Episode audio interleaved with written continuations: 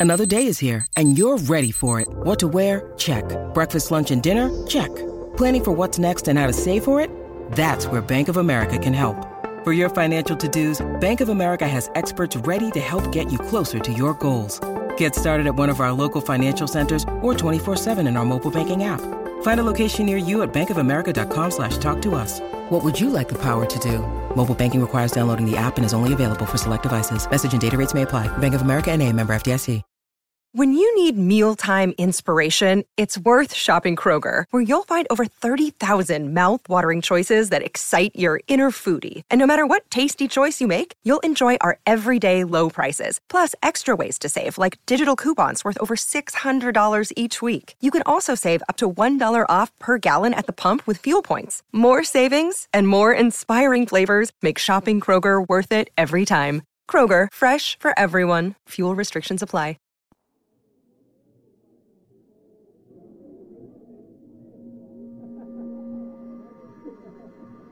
The world is actually at a party. The grown-ups are having a big, big party, and the house is on fire, but uh, they just keep drinking and partying on, with no no thought of tomorrow and and the things to come. On October the 18th, 2016, a momentous case was filed on the steps of the Oslo District Court. An alliance of people from all around the world gathered to take a bold new step in the fight against climate change. The experience when I came to Oslo when we launched the lawsuit, it was quite powerful. One person who was standing on the steps of the court that day was Sami politician Beaska Niillas. In Sami, you can call me many ways. One of them is uh, Asla Neljas Odmuna Neljas or uh, Katja Juofsa Jovna Märeta Odmuna Neljas. The Sami people are native to the northernmost part of Scandinavia, with their homeland stretching across four countries Norway, Sweden, Finland, and Russia. So we have quite an area that's our homelands. And our homelands is, uh, we called it Sapmi. Around 100,000 Sami people live here, in a region settled long before any borders were drawn up. And I live in uh, northern part of Norway, on Norwegian side of Sapmi. From here, it's maybe 130 kilometers to a city. When I wake up and, and go out in the morning, then in the summertime I see forest and I see pure nature.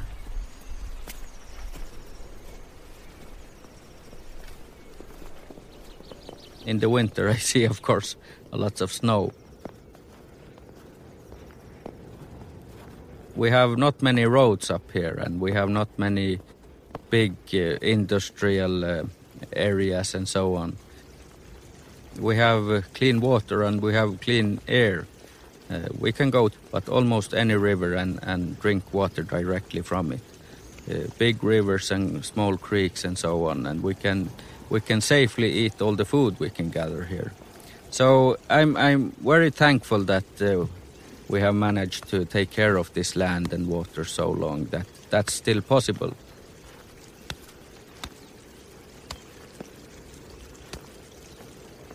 Every day is actually a day you can learn and you can do something new. Personally, I try to learn the traditional ways as uh, deep as possible. It has been said by, by the Pope look to indigenous people and their traditional lives and, and ways of living. And that's the answer for, for this overexploitation. Having survived on the northern extremes of Europe since the end of the last ice age, living in harmony with nature is deeply ingrained in Sami folklore. There was this almighty god we call Ipmil. He had some children, and one of the children was the sun. He asked if the sun could take care of this world he had created for the people. The Sami people were very glad the sun took care of them. Ipmil had uh, created this world with such uh, richness. It was uh, meat for everyone, fish for everyone. Everything was good.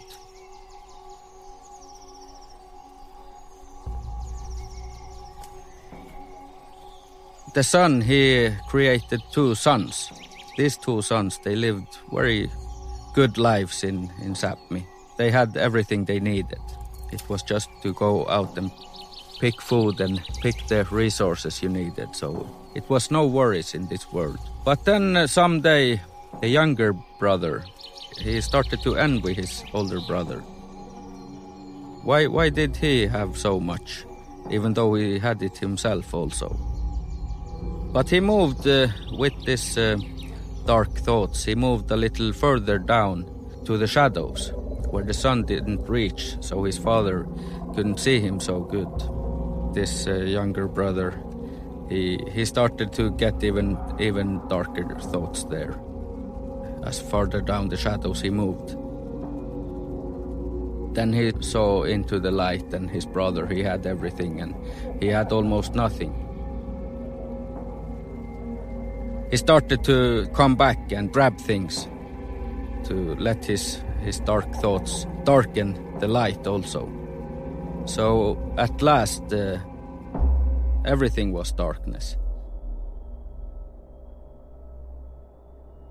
I think this story it's suitable for today's world because man he he thinks he can just take everything he wants and he has no no thought of tomorrow or for the coming generations. You should be happy with what the world provides and not over exploit the world. If you look closely and you live in live in harmony with the world, there is everything you need. Once you start to use resources that you don't necessarily have to use, then the darkness comes. It is less than 200 years since the dawn of the fossil fuel era, and we are now pushing our planet's climate into the unknown, into territory never seen before in human history. Faced with this unprecedented threat, a global movement is rising in defiance, determined to fight climate change in a new and powerful way by bringing it into the courtroom. With the government of Norway pressing ahead with plans to open up new areas of the Arctic for oil drilling, Greenpeace and Nature and Youth have decided to stand in their way. And in November 2017, with the eyes of the world upon them, they will argue in a court of law that what lies beneath the Arctic is unburnable carbon.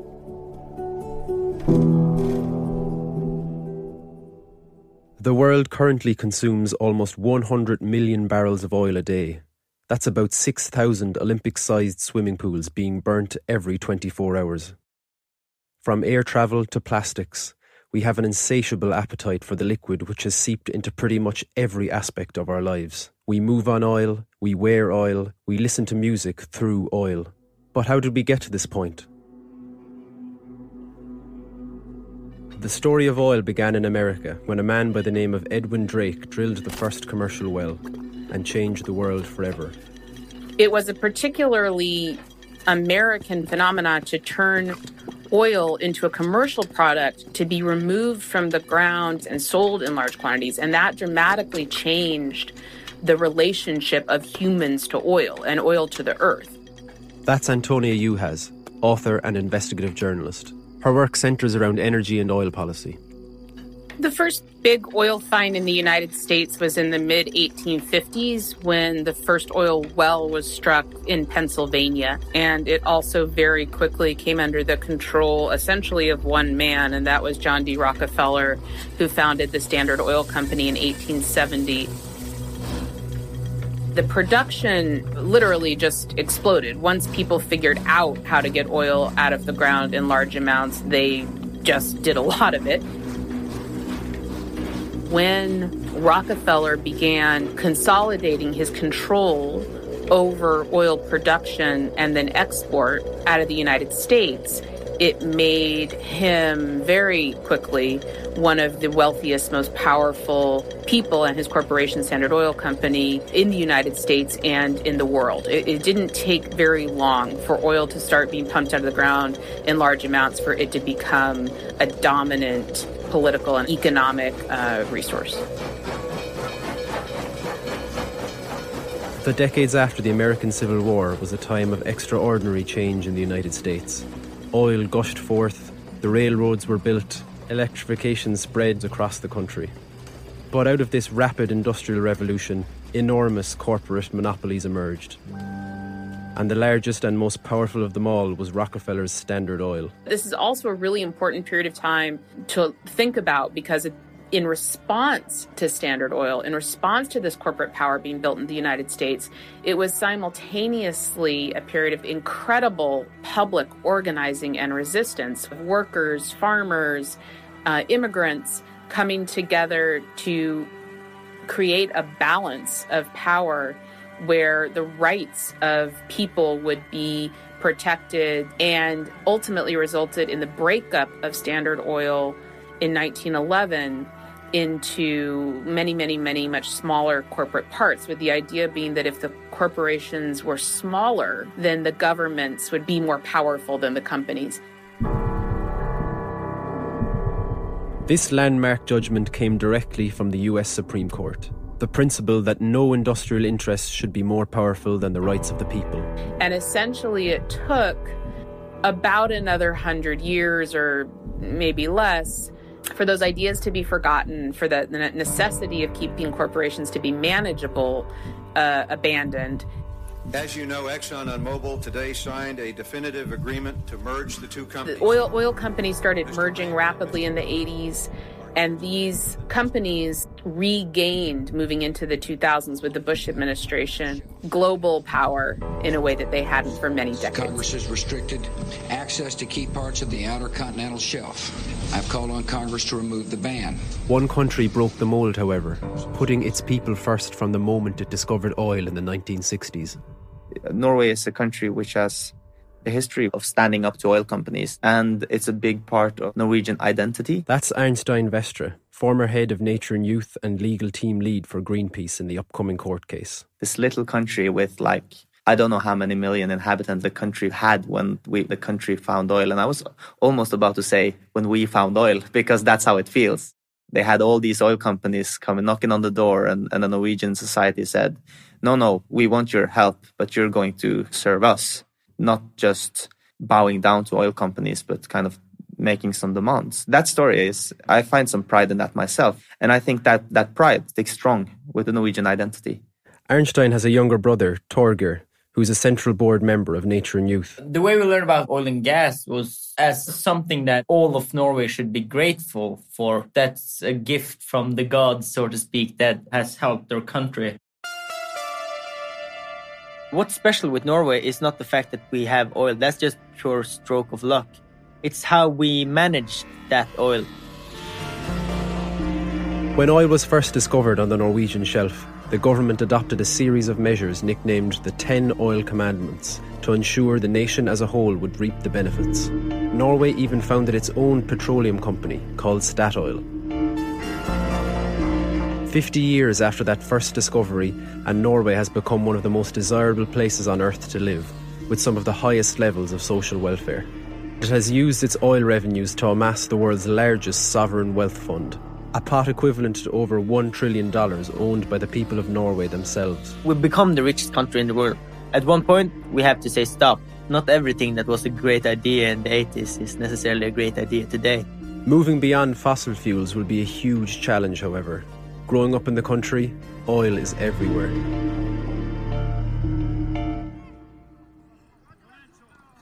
Uh, oil is a kind of a natural part of the society, like having these supply shipping companies uh, sponsor my football field. That's just how it is, kind of. Statoil sponsors a lot of cultural institutions, universities, really tapping into many parts of the region culture. I have uh, several family members who have worked at oil refinery plants and I we have this work week, like employment week in lower secondary school. I used to be uh, ashamed of saying this, but I was employed at uh, at Kårstø, which is one of these uh, oil refinery plants. Uh, so it's really like before I had this awakening, and I've later campaigned against gas-powered plants at that same location. The oil companies are really involved uh, with politicians. There's almost a revolving door going between like Statoil and the Department of Oil and Energy, where the same people are getting jobs.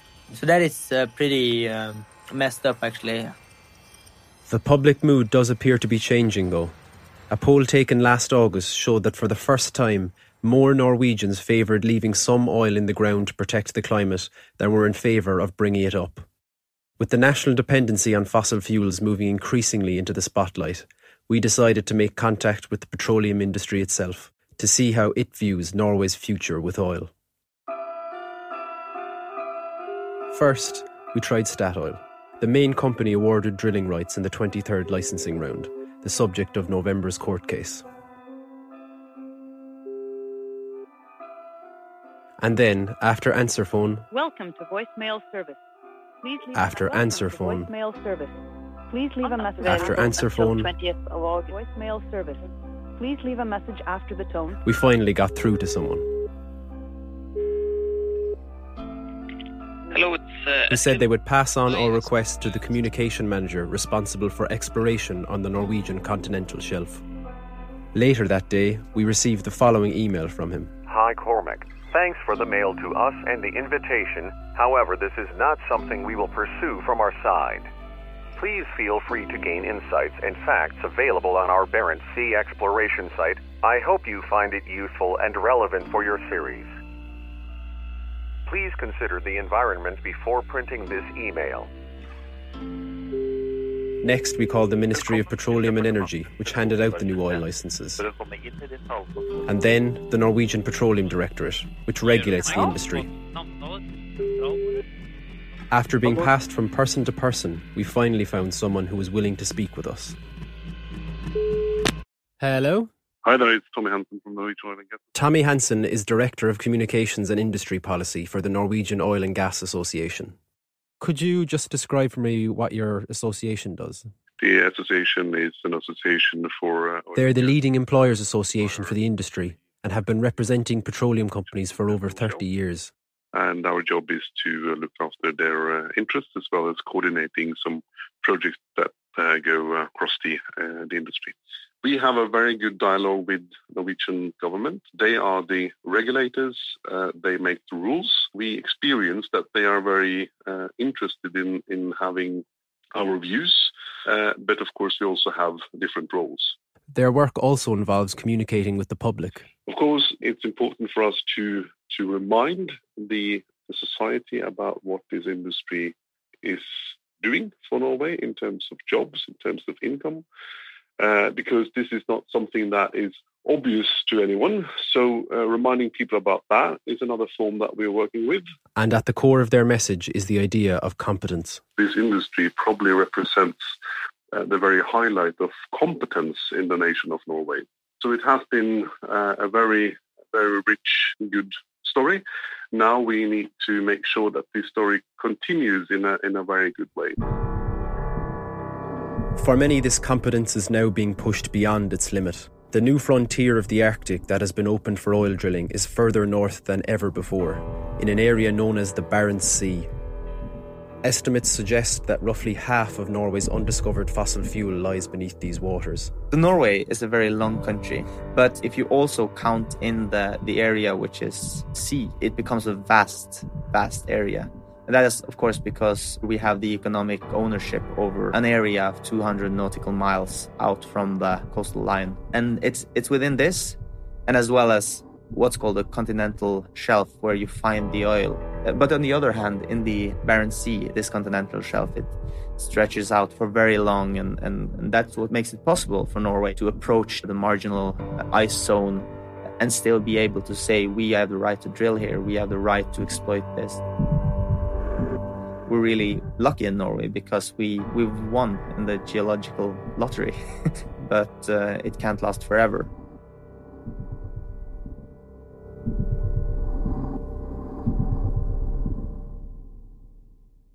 Most of the initial oil used all around the world was oil that had been found in large reservoirs under the ground. These were areas where you could really just essentially poke a hole into the earth and oil would pop out. And that was, from a technical perspective, from the industry side, it was easy oil, easy to get out. But most of the oil that's found in large pockets like that is already owned by somebody, and a lot of it's already been used, and we're consuming it faster than it's being discovered. Despite the reality that we've already discovered more fossil fuel than we can afford to burn anyway, the oil adventure has continued to march on regardless. So that started moving companies into looking at what's called unconventional oil or frontier products, where it's much more difficult.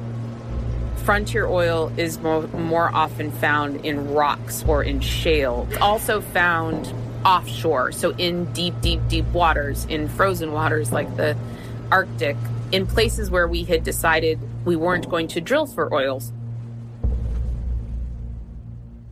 Nonetheless, the Norwegian oil industry is able to move forward with their plans, reassuring the public with what is so far a pretty clean record. There's the argument that we're taking, you know, bigger and bigger risks by going further and further north and further from the shoreline and into darker areas. But what would you say to that?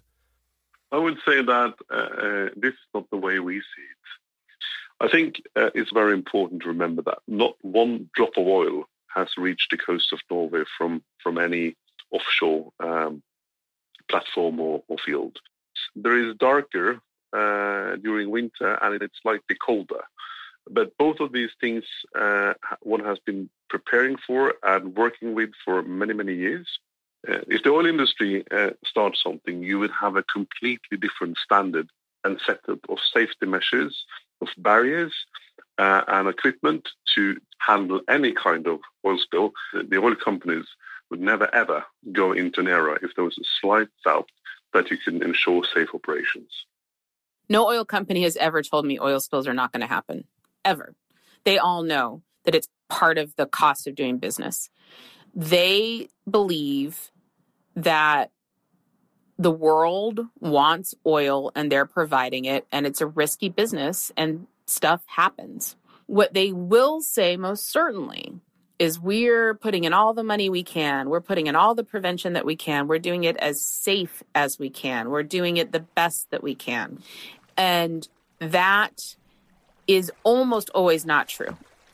This episode is brought to you by Shopify. Whether you're selling a little or a lot, Shopify helps you do your thing, however you cha-ching. From the launch your online shop stage, all the way to the we just hit a million orders stage. No matter what stage you're in, Shopify's there to help you grow.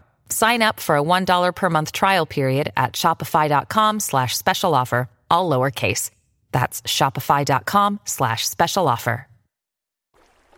I have seen the effects of oil in uh, various ways on various wildlife. This is ecologist and writer Carl Safina. When I was younger, a, a lot of oil tankers would just purge their tanks with seawater and there was a lot of oil floating around a lot of the ocean and getting on a lot of the beaches. When I was a kid, if you were barefoot on the beach, you would come home with what was called beach tar on your feet. In fact, there's a Joni Mitchell song that refers to it.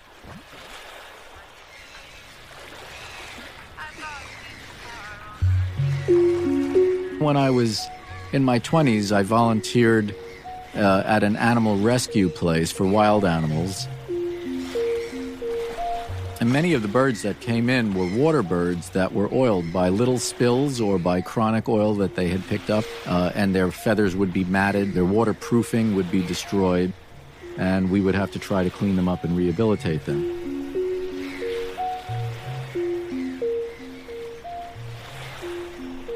But then I also went down to the uh, Gulf Coast of the U.S. during the Deepwater Horizon blowout crisis and that was an absolutely miserable, miserable experience. The BP oil spill in the Gulf of Mexico in April 2010 was the largest offshore oil spill in world history. That whole debacle, the, the incredible incompetence and irresponsibility that caused it, it blew because it was not a functioning production well. It was an exploration well where they hit a lot of oil. So they're supposed to fill up and cap that hole so that a different kind of rig can come there and, and uh, reopen it and get the oil.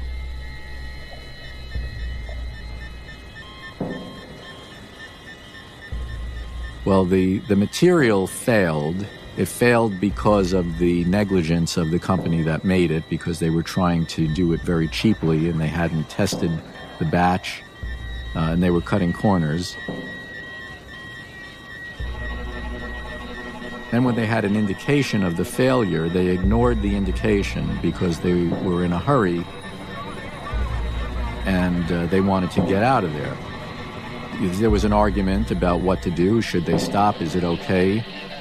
When you get an indication that there's a lot of pressure, you are keeping a miles long column of material, wa- water and other thick material on that pressure. It's like having a, a straw in a carbonated drink, but having your thumb on the straw.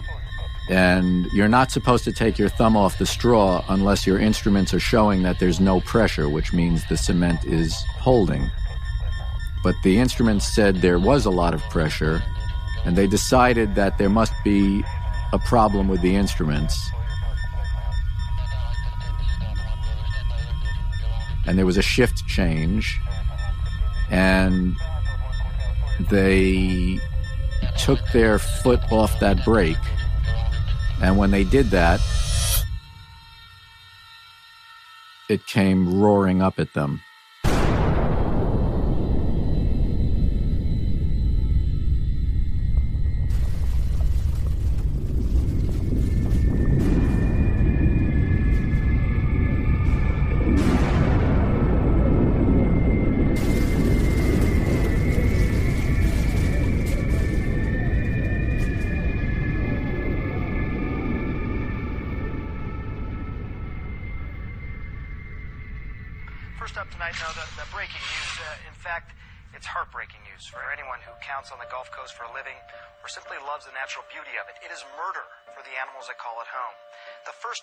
First of the massive oil spill off the coast of Louisiana approaching land tonight. I, I was in the Gulf Coast a number of times that summer. I flew right over the site where all the oil was gushing.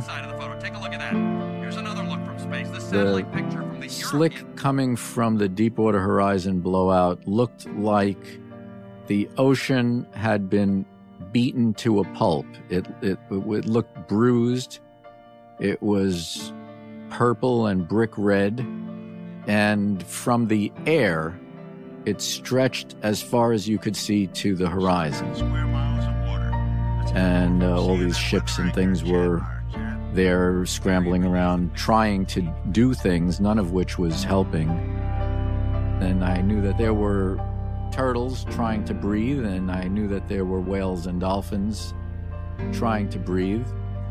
And I knew that there were people who were uh, totally cut off from their source of income and their source of emotional relief in the world.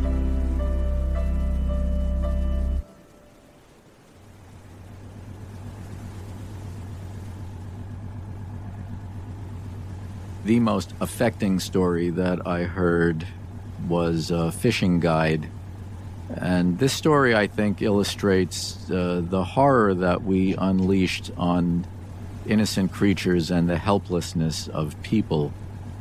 Uh, he was he was fishing right after the blowout, thinking that he was going to get a, a little bit of fishing and a, squeeze out a couple of extra days before the oil came his way.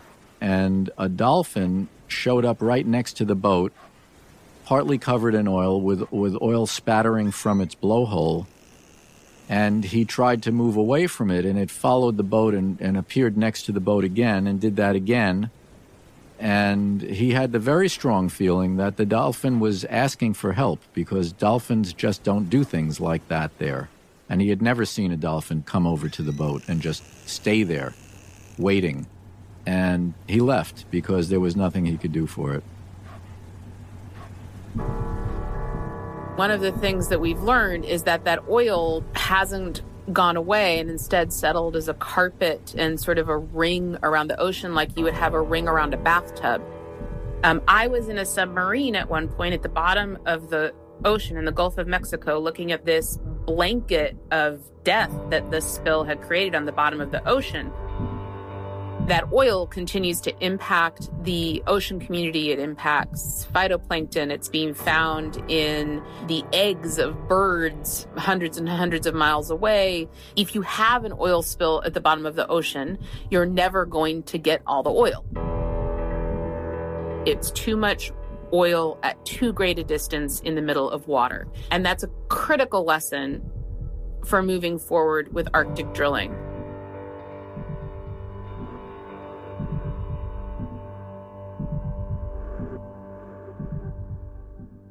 When, when I heard that Norway was going to start uh, opening up the Arctic for oil production, I reacted the way I react to a lot of news. I, I, I think it's exactly the wrong thing to do. In the Gulf of Mexico, it was a warm place with all of the oil industry right there. You could you could do anything you wanted with boats or helicopters. If this happened in a cold place in the winter when it's dark, especially in the ocean in the Arctic, would not be retrievable in a cold area with bad weather, the oil uh, basically will be oil for um, many decades or centuries. It's really a nightmare scenario. It seems set for something terrible to happen. The Arctic is the last great unexplored frontier for fossil fuels and may hold as much as one third of the world's remaining undiscovered oil and gas. The bitter irony is that as our planet's climate continues to warm and as the ice continues to melt, more and more of the Arctic waters will become accessible for oil drilling. One remote place which is particularly vulnerable is the unique and pristine environment of Bear Island, which lies deep in the Arctic Circle above Norway. In July of this year, Greenpeace activists Stephanie Meltzer and Ulvar Arnkvern travelled to the island to highlight the ecological importance of this untouched landscape. It's possible to beach land here. Oh, that's good. But you have to climb about 50 meters up. Okay, you can do that. yeah. Bear Island is home to one of the biggest seabird colonies in the Northern Hemisphere, and its remoteness makes it critical for migratory birds as they travel both north and south the bird area here is uh, very unique and it's uh, a lot of uh, the birds are nesting here and then they're living most of the time when they're not nesting out in the Barents Sea. So it's key. The island used to be home to wandering polar bears, but with the Barents Sea having lost over 50% of its ice coverage in the past 20 years, these visits have become an increasingly rare occurrence long time ago when I was doing hunting and uh, trying to mining and all these things mm-hmm. here. And everything that is older than from after the war, after uh, 1945, is protected and it's not allowed to touch it or anything like that. Okay. Uh, Despite the Norwegian government establishing the island as a nature reserve in 2002, Four of the blocks granted in the 23rd licensing round lie close enough that in the event of a spill or a blowout, oil would reach the shore within days. It's icy in the winter season and it's also very far away from any infrastructure. And apart from that, there are no methods to clean oil or remove oil from the ice. Drilling in the Arctic is a no go. The Arctic is a fragile place and it's unlike other places on Earth. Everything that lives there is very specially adapted there, and there's very little resilience because the opportunity to grow is very short. It's not a place where bounce back is what springs to mind when you're there.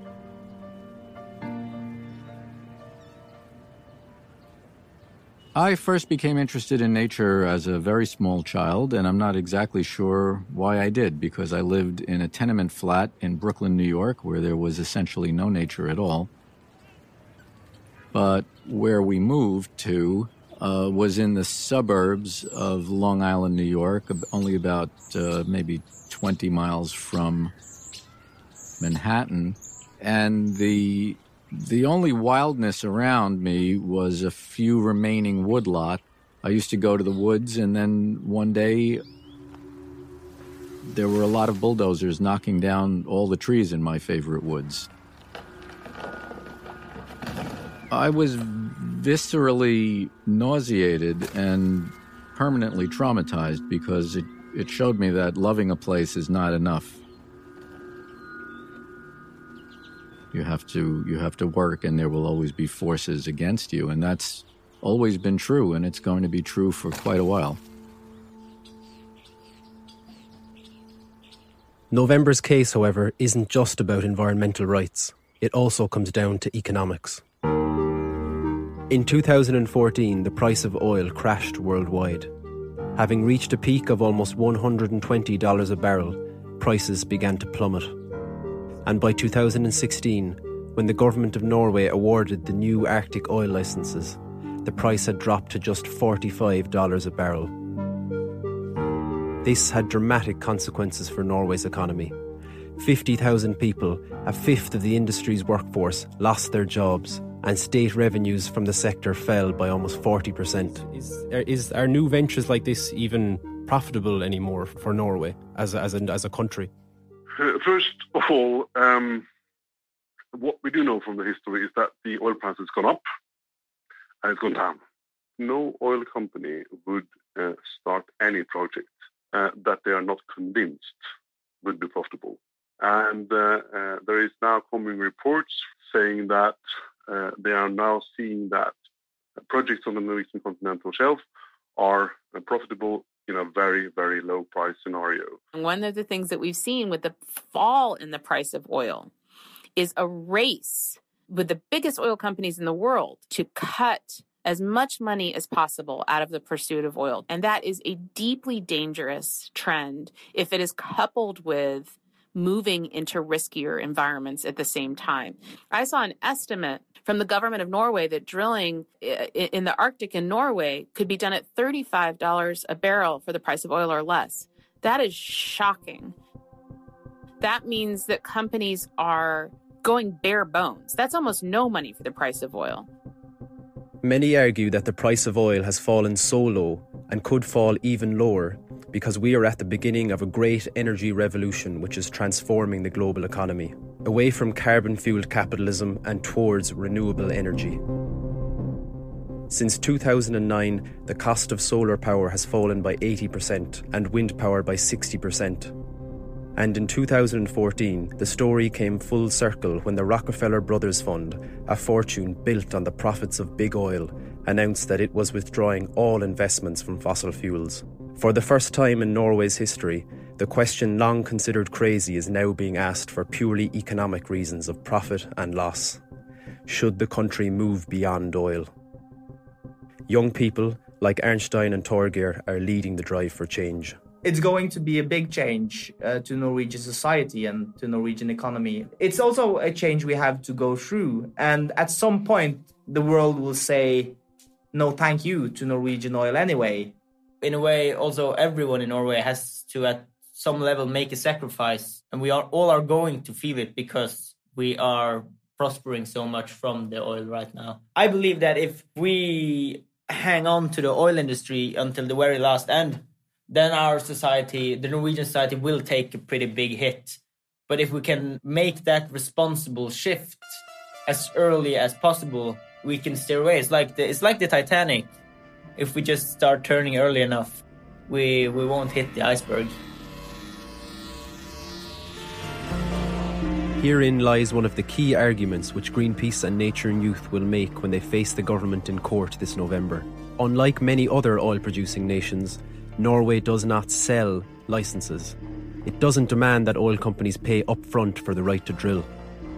Instead, Norway awards licenses and actually pays for almost 80% of the oil company's drilling costs. The plan being that they will recover this money by taxing the oil once production and selling begins. But with the oil price so low, this plan may ultimately backfire, leaving the state with a massive bill. It is the people of Norway themselves, and not the oil companies, who will feel almost all of the economic pain, almost all of the loss, if these new Arctic oil licenses prove to be unprofitable.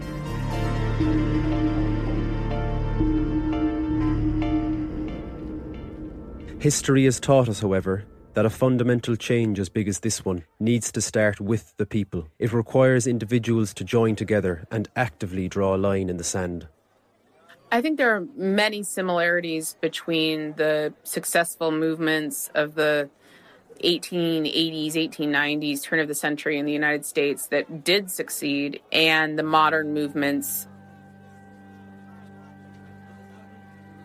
One of the key parallels is that you have people coming together across very different experiences, environments, backgrounds to organize together and to organize in very creative ways, using protests, which worked in the past, using creative nonviolent resistance as people did in the past.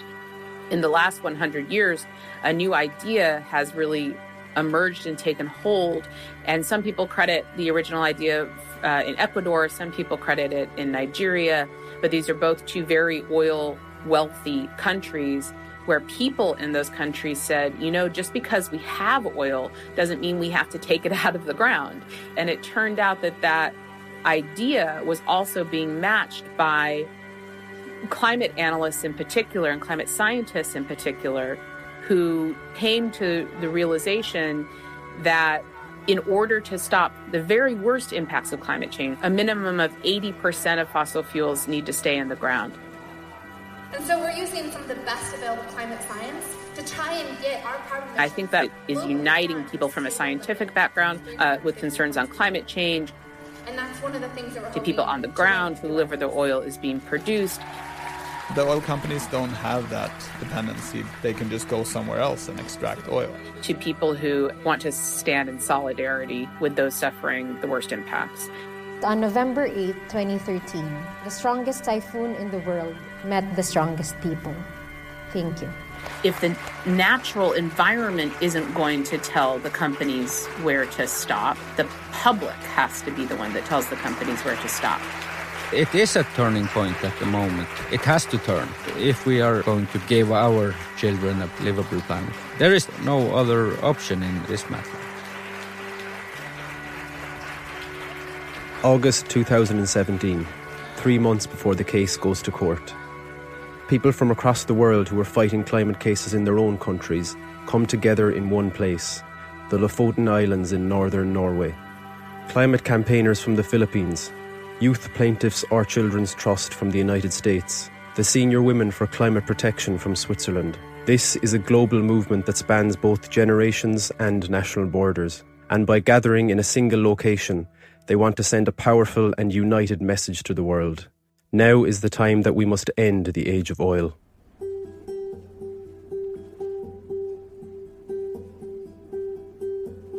If you've enjoyed listening to Unburnable and feel that this is a story that should be heard, please share online and rate this episode on iTunes. It really helps. And if you want to find out more about what you can do to support the court case, please visit savethearctic.org forward slash unburnable. This episode of Unburnable was brought to you by the team at Radio Wolfgang. It featured Beaska Antonia Juhasz, Arnstein Vestra, Torgeir Vestra, Tommy Hansen, Carl Safina, Stephanie Meltzer, Ulvar Arnkvern, and was narrated by me, Cormac McAuliffe. The producers were Ivor Manley, Natalia Rodriguez, and Cormac McAuliffe. Sound design by Ivor Manley, with original music by Paul Fitzpatrick. Additional sound recording by Robert Longman and Christian Aslund. The executive producers were Harry Watson and Colm Roach. Thank you, and until the next episode.